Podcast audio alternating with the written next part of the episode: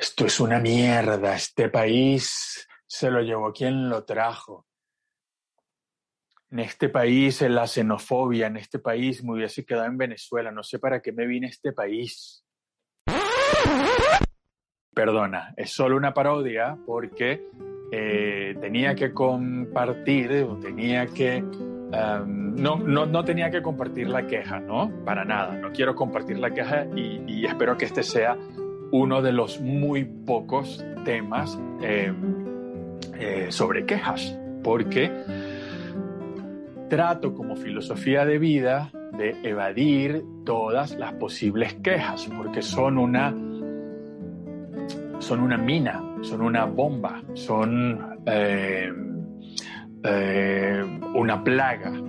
Es, es, esa es una epidemia peligrosa, la quejadera si estás en Venezuela, y con esto sé que me puedo crear eh, algunas buenas críticas, incluso ofensas, dependiendo el, grado de fragilidad de, la, de esta generación cristal, ¿no? que todo es tan delicado y por todo cualquiera protesta.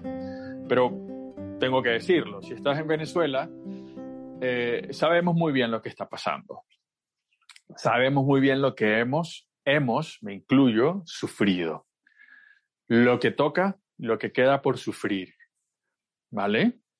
De la horrenda y espantosa pesadilla que esperamos que llegue pronto a su fin, no solamente con el régimen político, sino con la mentalidad de, de, pobreza mental, no, no física, no, no económica, sino mental pero no me voy a, no me corresponde eh, eh, filosofar ni eh, emitir más juicios de valor. Me dejé llevar, lo siento.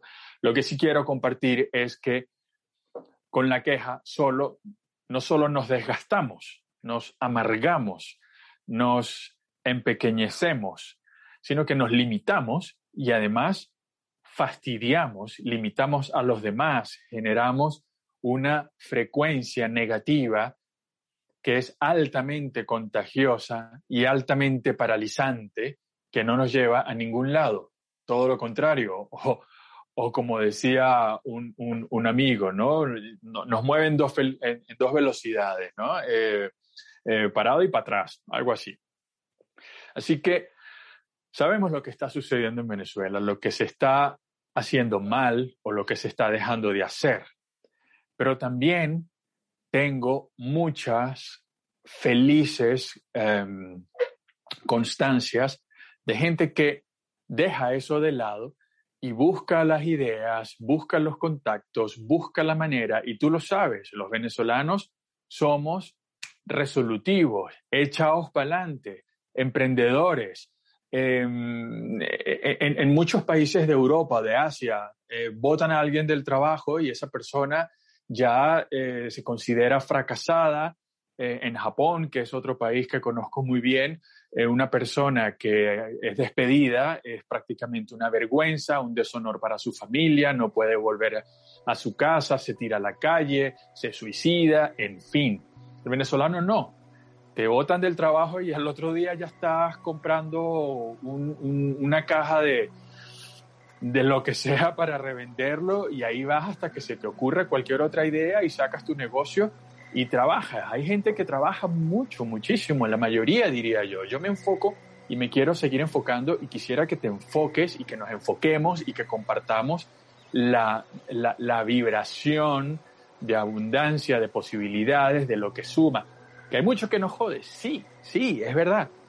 Pero yo me inclino por quienes vemos las oportunidades, nos sobreponemos a todas las dificultades que hemos venido pasando, económicamente, emocionalmente, sentimentalmente, en fin, todas estas eh, dificultades. Y no nos quejemos, que no estás en Venezuela, sino que estás en otro país y no vivías o no vives como vivías en Venezuela, o no tienes el título que tenías en Venezuela, o Em, o la comodidad o el estatus, pues hombre, mm, tienes opciones, ¿no? O, te regresas a Venezuela a ver si rescatas eso que tenías, o si te quedas, pues replantea lo que, lo, lo, lo que puedes hacer. Revísate, mide y evalúa tus recursos, tus posibilidades. Contacta, contenta, contenta, contacta con la gente que te rodea, que no conoces a nadie. Pues, pues sal y socializa, sal y comparte, sal y conoce, saluda, pregunta. Los venezolanos también nos conocen como precisamente sociables. Y no solamente entre venezolanos, que ese puede ser no un error, pero sí eh, una, una, práctica o una costumbre que te puede em, limitar en el extranjero. Estos venezolanos que solo se reúnen con venezolanos, dejan de conocer em, eh, las personas locales que eventualmente no solo nos pueden hacer la vida más fácil, sino que nos suman en muchos, en muchos aspectos, ¿no? En el aspecto emocional, en el aspecto cultural, incluso en el aspecto profesional.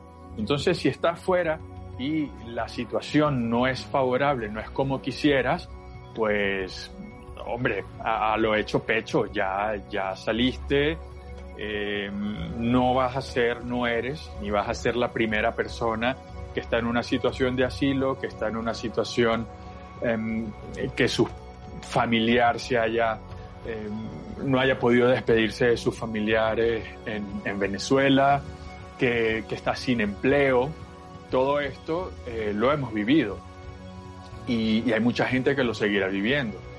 Pero es que quejándote no, no lo vas a resolver, no te vas a sentir mejor, todo lo contrario, te va a fastidiar más, por no decir te va más. Y, nada, pues era lo que quería compartir. Eh, ayudar a